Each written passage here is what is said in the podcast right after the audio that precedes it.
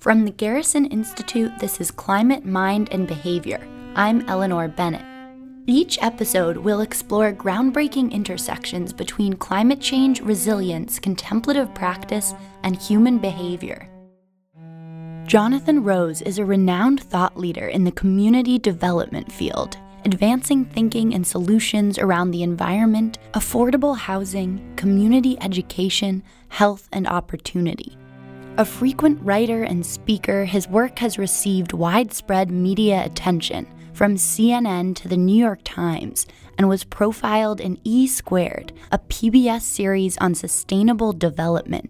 In 1989, Rose founded Jonathan Rose Companies, a multidisciplinary real estate development planning and investment firm.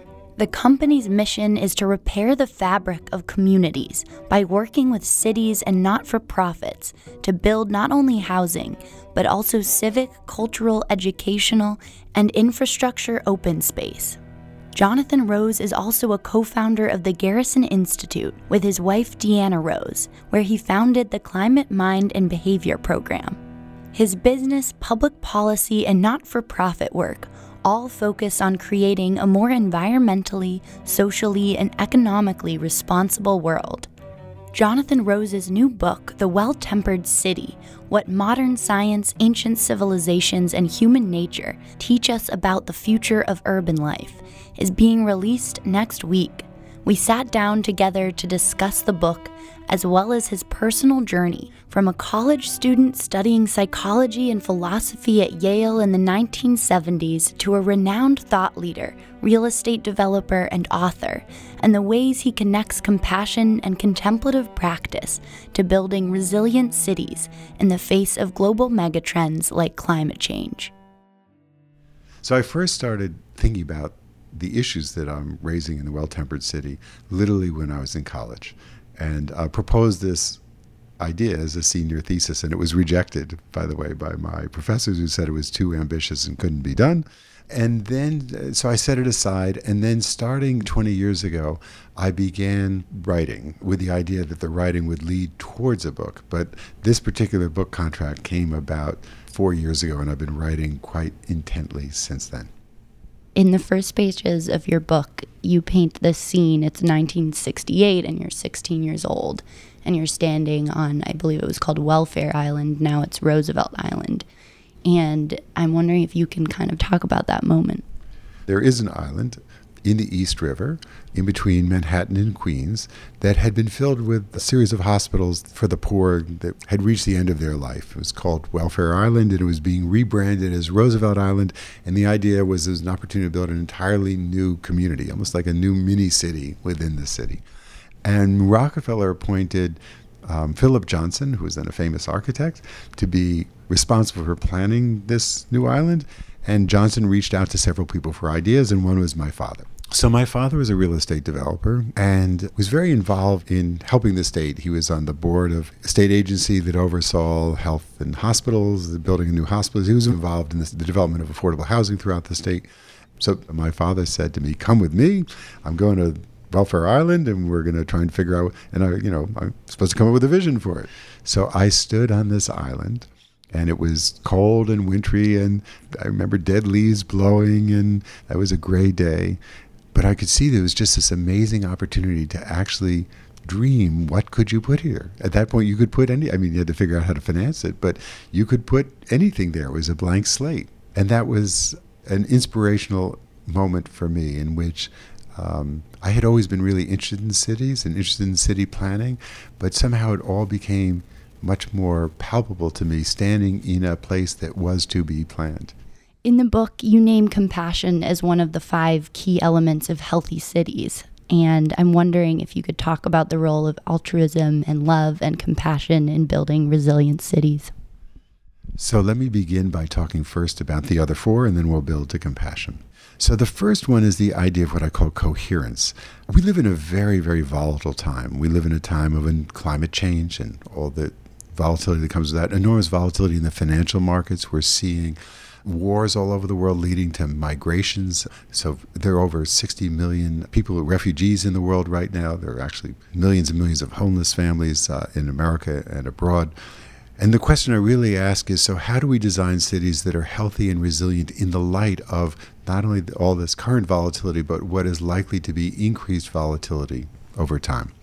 So, the first one is the idea of coherence that actually cities need to have a coherent vision for where they need to go, and they need to connect their parts in a coherent way. So, we see in many cities there are a wide range of departments a city planning department, a water department, a sewer department, a housing department, and they all work completely independently. And this is very inefficient and is very hard to bring forth a holistic vision of what a healthy city can be and build towards that if you have all these segregated functions. So, actually, bring them all together under an overarching vision is the goal of coherence. The second one is circularity. I take a lot of my analogies from nature. And Paul Hawken says that nature heals itself by continually connecting itself to itself. It's always weaving the fabric of itself back together. And Dan Siegel, both of those, by the way, are board members of the Garrison Institute, says the healthy mind actually is healthy because it's always connecting itself to itself much of our economy and the way our cities function is very linear. So, for example, in a typical city, a bunch of stuff comes in, materials, uh, you know, steel and concrete for construction and food for people to eat and all that stuff. And within six months, 98% of whatever came into a city leaves the city as waste. It's really, really inefficient. In nature, everything works in cycles and reconnects. So, for example, trees breathe in carbon dioxide and out oxygen. Humans breathe in oxygen and out carbon dioxide. And as we learned in almost elementary school, they form this wonderful circle. We see that endlessly happening in nature because it's so interconnected, how things cycle in nutrient loops and energy loops. And, and our cities don't do that. When we do do that, it makes them much more resilient to climate change and population growth. It also makes them have much less negative environmental impact they can actually begin to have positive environmental impacts. It makes them much more adaptable. And also, they end up using far fewer materials because they're recycling much more. So, one of the things we see coming with climate change is enormous droughts. And when cities begin to recycle their wastewater, purify it, and turn it back into drinking water, it makes them much more able to deal with droughts. So, circularity is the second principle. The third one is resilience. How do we design cities that are adaptable? True natural systems have built within them, nature has built within it, this incredible adaptive capacity. It actually is always evolving towards a solution of greater fitness. We're going to come back to fitness later. And you know, when Darwin said you know, that fitness was a key part of natural selection, he didn't mean fitness like working out in the gym and having big muscles. He meant fitness like all the pieces fitting together. So the third concept is how do we design more resilient cities? The fourth concept is how do we build communities of opportunity? And what is the true nature of opportunity? I deeply believe that the American dream, the American promise, is one of opportunity. It doesn't mean that everybody's going to come out the same, but it means that everybody has the same chance. And what that means is, for example, every single child should go to a school that is equally as good. In Finland, by the way, every school is, it doesn't matter where you live and whether you're rich or poor, every kid goes to a school that's equally good. And Finland, by the way, is the best education system in the world. Our American children deserve that too. What we've learned about opportunity is that, first of all, it begins with affordable housing. There are over 20 million families in America today that spend more than 50% of their income on housing. It's a huge amount, leaves nothing, very little left over for the other necessities of life. So families need affordable housing, they need great schools, they need great healthcare systems, they need access to healthy and affordable food, they need access to mass transit and multiple ways of getting to work and shopping, they need nearby parks and open space, civic and cultural facilities, spiritual centers. All these things we have now learned through a lot of rigorous science are the essential components of opportunity. And when families live in neighborhoods where these things are well distributed, they do much, much better. There's actually some very interesting zip code studies that show if you take a family with young children, a poor family with young children, and move them to a variety of different locations, depending on the degree to which those constituents of opportunity in the neighborhood, 20 years later, you look at the success of their child, And you can see remarkable differences in education outcomes and income outcomes simply by where they move to. So now this brings us to compassion, which is the fifth principle all the first four things I described, we absolutely technically know how to achieve, and we financially know, how to achieve. And in different cities around the world, different pieces are being actually happen. So, for example, in San Francisco, 80% of all waste is recycled. In Windhoek, which is the capital of Namibia, all of their wastewater is recycled and brought back into drinking water. Anyway, we know how to do everyone. I mentioned in Finland how great the school system is. But what will it take to have the will? to actually infuse our society with all these wonderful benefits. And to me, that is where compassion comes in. And we actually see that compassion is a aspect of fitness. When you look at the societies that are most fit from an evolutionary point of view, that are most both connected and able to evolve, that have that adaptive capacity, is the balance between selfishness and altruism. Selfishness sounds like a negative word, but actually the propulsion of an individual want to do better with their lives and for their families is a good thing. But that has to be counterbalanced with a desire to do good for the whole. We find that in systems that if each element of a system is only trying to maximize its own benefit and contribute nothing towards the health of the overall system, the system collapses. It is when there is a balance between self improvement and a commitment to the whole system that ecosystems thrive, that societies thrive. I actually believe that cities thrive and that civilization will thrive. And so, compassion or altruism, I actually believe, is the missing link in the success or failure of our future. So, how do you walk into a city like Mumbai or any major city and start talking about compassion? It's one thing to take 20 people at a retreat center, but how do you take a city of 12 million and say, go cultivate compassion? Every city has a, a culture, every city has a communal understanding of the way people are supposed to behave and the way things are. I believe there's a bell curve of human behavior. And on one side are the saints who are ultimately altruistic and compassionate. And in the other side are the thieves who are ultimately greedy, greedy and selfish. And most of us fall in between the middle. And we will never move all the way to one side or the other side. But first of all, leadership makes an enormous difference. So that when John Kennedy, for example, said, Ask not what your nation can do for you, but what you can do for your nation the nation literally shifted 20 degrees more towards what can I do for the nation. It just became part of the thing that people believed in and the culture of the nation. And so city leadership can call for people to be more generous in their thought.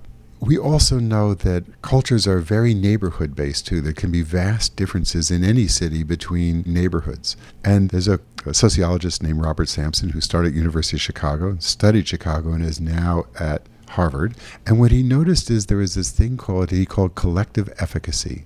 That is, what is the degree to which people in a neighborhood work together for the benefit of the neighborhood? There was a great heat wave in Chicago, and uh, in 1997, and almost a thousand people died. And another sociologist named Eric Klinenberg did a map and he studied where all the deaths took place. And as you can imagine, the wealthier neighbors had a lower death rate per thousand, and the poor black neighborhoods had a higher death rate per thousand. But there were a couple poor black neighborhoods in which the death rate was even lower than the wealthy white neighborhoods. And the reason why the death rate was lower, it turned out, was because these are places where residents cared for each other. They checked in on the elderly. They had a, a volunteer feed the elderly program. The churches had outreach. They had telephone trees. And they were all doing this just as a matter, they didn't do it for the heat wave. They were doing this as a matter of course. It was part of the culture of those neighborhoods.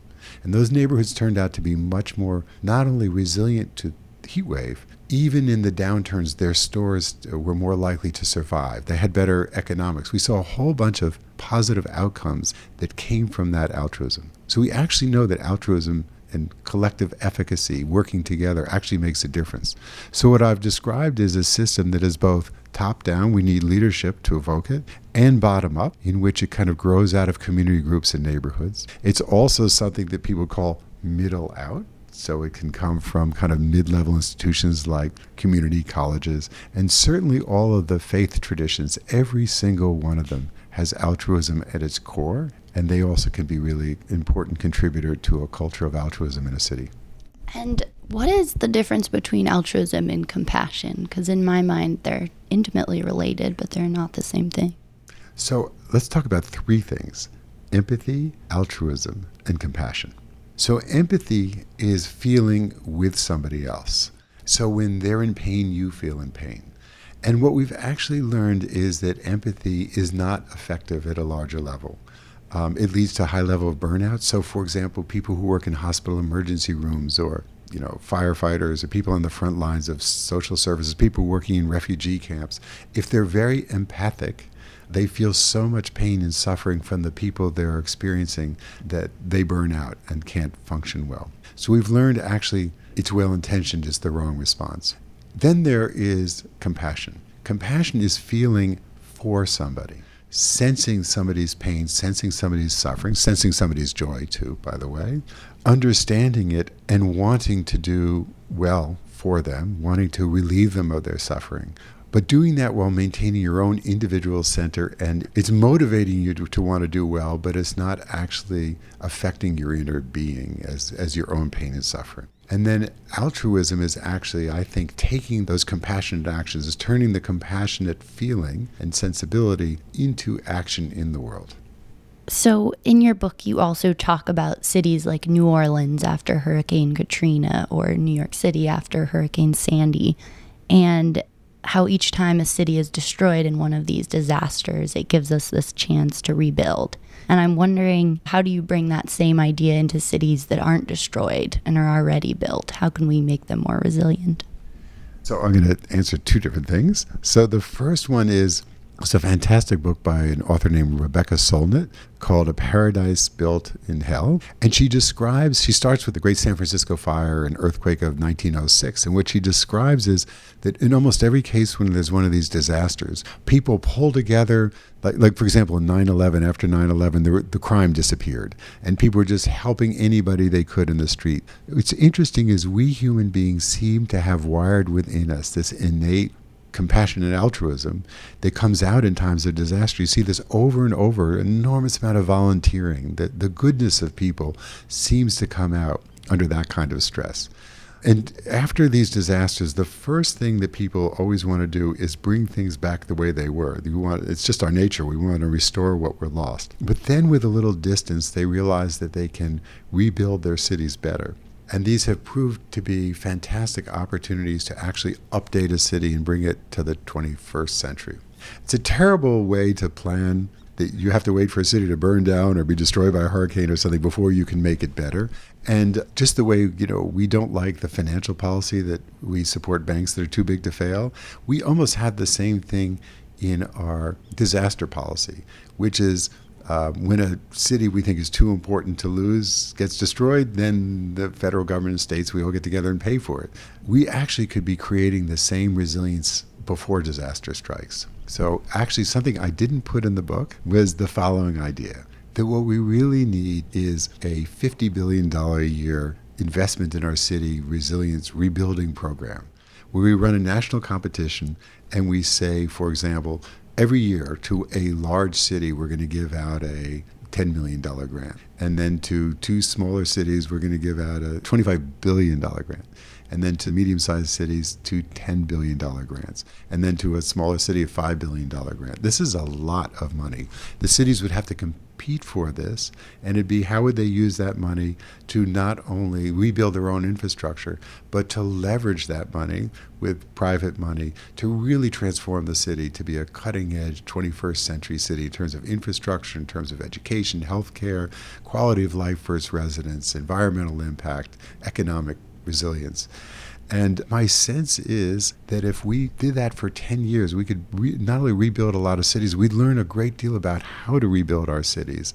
And that could then really shape our ongoing investment programs in cities. As I was reading your book, I was thinking about all of these ideas of how to rebuild and how to make cities more resilient. And my initial thought was of gentrification. And okay, so we go in, we clear out the neighborhood, we make it, we put in little cute boutiques. I'm thinking Brooklyn, basically, Williamsburg, bring in Whole Foods. But how do we make sure that it's not creating more inequality? The answer is number one, as we plan, we need to both preserve existing affordable housing and make sure that its prices don't rise. And there are many ways to do that. It happens our company has a, an investment fund that buys existing affordable housing and preserves its affordability. There are several other companies that also do. There are many good housing not for profits that also could be buying existing affordable housing. Turns out it's a very good investment, and pension funds who represent working class people could allocate more of their money towards those who are buying and preserving affordable housing. The second thing is in the new development, many cities have an inclusionary zoning or a minimum affordability requirement. So, for example, New York City has said in any rezoning, 30% of any new building has to be affordable. Denver is now talking about something similar, and we're seeing that in many cities across the country. So, a sense that as development proceeds, it has to be inclusive development. That's on the housing side. We've what we're really missing is on the small business and shopkeeper side. So what you see in these communities is as they gentrify, the small businesses get pushed out. To me, the answer is that if they own their business, if they own their buildings that their businesses are located before the gentrification really took off, then they could benefit from the upside. So, for example, whole groups of artists saw that Soho was in the 70s was going to be a happening place, and they bought their buildings for very little money, turned them into co ops, all got together. Maybe they paid $10,000 a floor, maybe up to $50,000 a floor. And those floors today are probably, you know, worth 5 to 10 million dollars each. So by actually having a, a piece of ownership in the upside, then those artists get to make a decision. I can stay here for the rest of my life and afford my workspace, or I can sell it and afford to live anywhere else I want. We don't have many programs that allow small businesses in pre gentrifying communities to have low cost loans to be able to buy in and own their businesses. But that, I think, is a key solution. And going back to your early life for a second, can you tell me a little bit about your own contemplative practice and spiritual background? So I was born into a Reformed Jewish family and went to Sunday school and the synagogue while I was growing up. And in my teens, I became very interested in Buddhism. And then when I went off to college, I was beginning to feel um, disloyal. This interest in Buddhism. I felt I'm born Jewish. I should do something about this.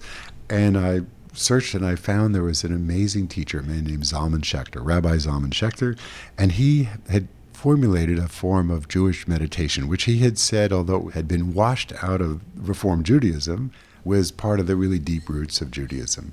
And so I began to study with him. He was very, very inspirational. And so I kind of deepened my Jewish practice through meditation and studying Kabbalah with him. But I still was always really interested in Buddhism, and that continued. And one day I was talking to Zalman, and Zalman said to me, So, have you taken your vows yet? You know, how serious are you about this Buddhism? And it was amazing to have one's rabbi, instead of saying, You're leaving Judaism, which, you know, I didn't leave Judaism, but instead say, Keep going. I encourage you, go deeper and deeper in your Buddhist studies. One day he called me up and he said, and my, and my wife Deanne, and he said, There's a retreat I'm going to, and I think you guys would really like to go to it. It's called The Rabbi, the Monk, and the Guy in Between. He was the rabbi. The monk, who wasn't really a monk, was a Buddhist teacher named Gelek Rinpoche, and the guy in between was Allen Ginsberg, who was both, you know, held his Jewish faith and was an actively studying Buddhism. And that's how Deanna and I met Gelek Rinpoche, who then became our Buddhist teacher. And as my studies with Gelek Rinpoche deepened and deepened, so he teaches Tibetan Buddhism, my center of gravity really shifted there. I meditate twice a day doing Tibetan Buddhist meditation. So, how does your contemplative practice shape your work and specifically the writing of this book and your real estate development? So, there's a famous Tibetan Buddhist story. So there's a guy who goes up into a cave, he meditates for three years on love and compassion, and when he's done, you know, he comes down from the mountains and down into a town, and he's walking through the town, and a cart goes by, and the cart splashes mud on him, on his robes, and he turns to the cart driver and goes, yeah, the equivalent of, God damn you, you got my robes wet. His teacher immediately appears and says, You need another three years up in the mountains. Turn around and go back up. And the whole point to that is that meditation is simply a safe space to try and turn our minds, prepare our minds to make it more full of altruism and compassion. But we actually carry that out with every sentence that we utter every day, in every step, in, in, the way we live our lives. It is the work we do on the cushion is simply to make us better off the cushion, but the real test of life is what happens in the real world. So, 27 years ago, I formed my. I was in a family business. I left the family business and just left with my secretary and started a, a two person company, which is now 70 people and has five offices around the country. We set out to be a for profit company that would build very green, affordable, and mixed income housing and the elements of community of opportunity. So, we work with not for profits to build schools and community health centers and community cultural centers and open space and parks and things like that. So it created a company that is so mission based that the aspirations of the greater society that I hope for imbue our work and actually affect all the decisions we make about what work we're going to do and not do. The work that I do is really complicated, really challenging, and when one is building the most altruistic, green, affordable housing or, you know, a school for homeless children or whatever, one runs into the same issues with lawyers and construction contractors and city agencies that you do if you're building the most evil thing. You know, the day to day issues of life continuously emerge. And we have a motto in the company called excellence with kindness we want to achieve the highest quality of excellence in the way we do things, in the way we carry things out with. So that we have a very high standard of what we hope to achieve. But we're always failing. And in those moments of failure, when you want to do correct yourself, correct others who work with you, correct others who work against you, you can always do that in a nasty way or you do it in a kind way. And there's a continuum in between. And we're never, ever perfectly kind. But it's something that we try towards. And in your book, you talk a lot about mega trends like income inequality and terrorism and climate change. And I'm wondering, first of all, are you hopeful? And if so, how do you remain hopeful in the face of all of that? On one hand, I'm a realist. Climate change, I believe, is real. I believe it's human caused, and I believe it's going to have enormously negative effects on our cities. And same with income inequality. And one of the things that we have seen is that throughout the history of civilizations, when the climate changes and there is enormous inequality, in almost every case, those civilizations have collapsed. We've also seen, as I mentioned in the uh, Rebecca Solnit case, that when you can create a civilization in which altruism can arise and mutuality can arise, these civilizations are enormously resilient and evolve beyond the threat that struck them and become better places. And that is my hope. I think the choice is really ours. I think we all have to be optimistic to be willing to invest in the choice of creating resilient and altruistic cities. But I think if we do, we're going to succeed. So, I have a lot of friends that I talk to about climate change, and many of them, thankfully, are on the side of they're on my side. Let's do something about this. It's happening, it's real, and we have to have optimism and hope to be able to take action. And then I have friends who basically they do believe in it, but they feel despair and grief and just think how in the world can we possibly do anything? What would you say to them? I'd say if each one of us does the best we can, it all adds up. You know, I often think of the biblical image of the scales of justice. And if each one of us puts one grain of sand on the good side of the scale of justice, then justice happens. And what's also interesting is we have seen enormously how individual actions have rippling effects through systems. And we have tipping points too. And tipping points can be quite small. So, for example, uh, if 15% of people choose to buy electric cars and drive electric cars, then the market tips significantly so that many, many more electric cars are made. You don't have to get all the way to 50% to change the world. Often, very small percentages can have very huge impacts. When I was in my teens and early 20s, the idea of solar energy was kind of considered a hippie alternative thing that was never really going to happen. And same thing with wind power. There are now, I believe, six times more solar and wind jobs in the United States than coal jobs. I believe that individual action done collectively, when a bunch of people all do something together, that has enormous power to make change. Thank you. I'm going to bring that back and tell them. What do you hope people take from your book? If there's one thing that they walk away with, what is that? The book ends with a quote from an architect named Christopher Alexander, in which he said, Making wholeness heals the maker. And what I hope that people walk away from is an ability to see how, in however their life intersects with the community in which they live, and the book was written for everybody from the top leaders to regular citizens, that everybody sees how, in the work that they do, in the degree to which they intersect in their neighborhood, in their community, in their city, or in their region, that they try and make that a more whole and resilient place. And in doing so, that they are rewarded with wholeness themselves. Thank you, Jonathan, for joining me today. Thank you very much. I really enjoyed this interview to join Jonathan Rose for a discussion of the ideas in the Well Tempered City, how they apply to your community, and a book signing, visit welltemperedcity.com/events. To learn more about the Garrison Institute's Climate, Mind, and Behavior program, visit garrisoninstitute.org, where you can also listen to an archived podcast of this show, join our mailing list, and sign up for our monthly email newsletter, delivering the latest research and programs from around the world that promote resilience in a changing climate right to you. Our theme music is composed by Zoe Keating. You can find her music on iTunes or on her website, zoekeating.com.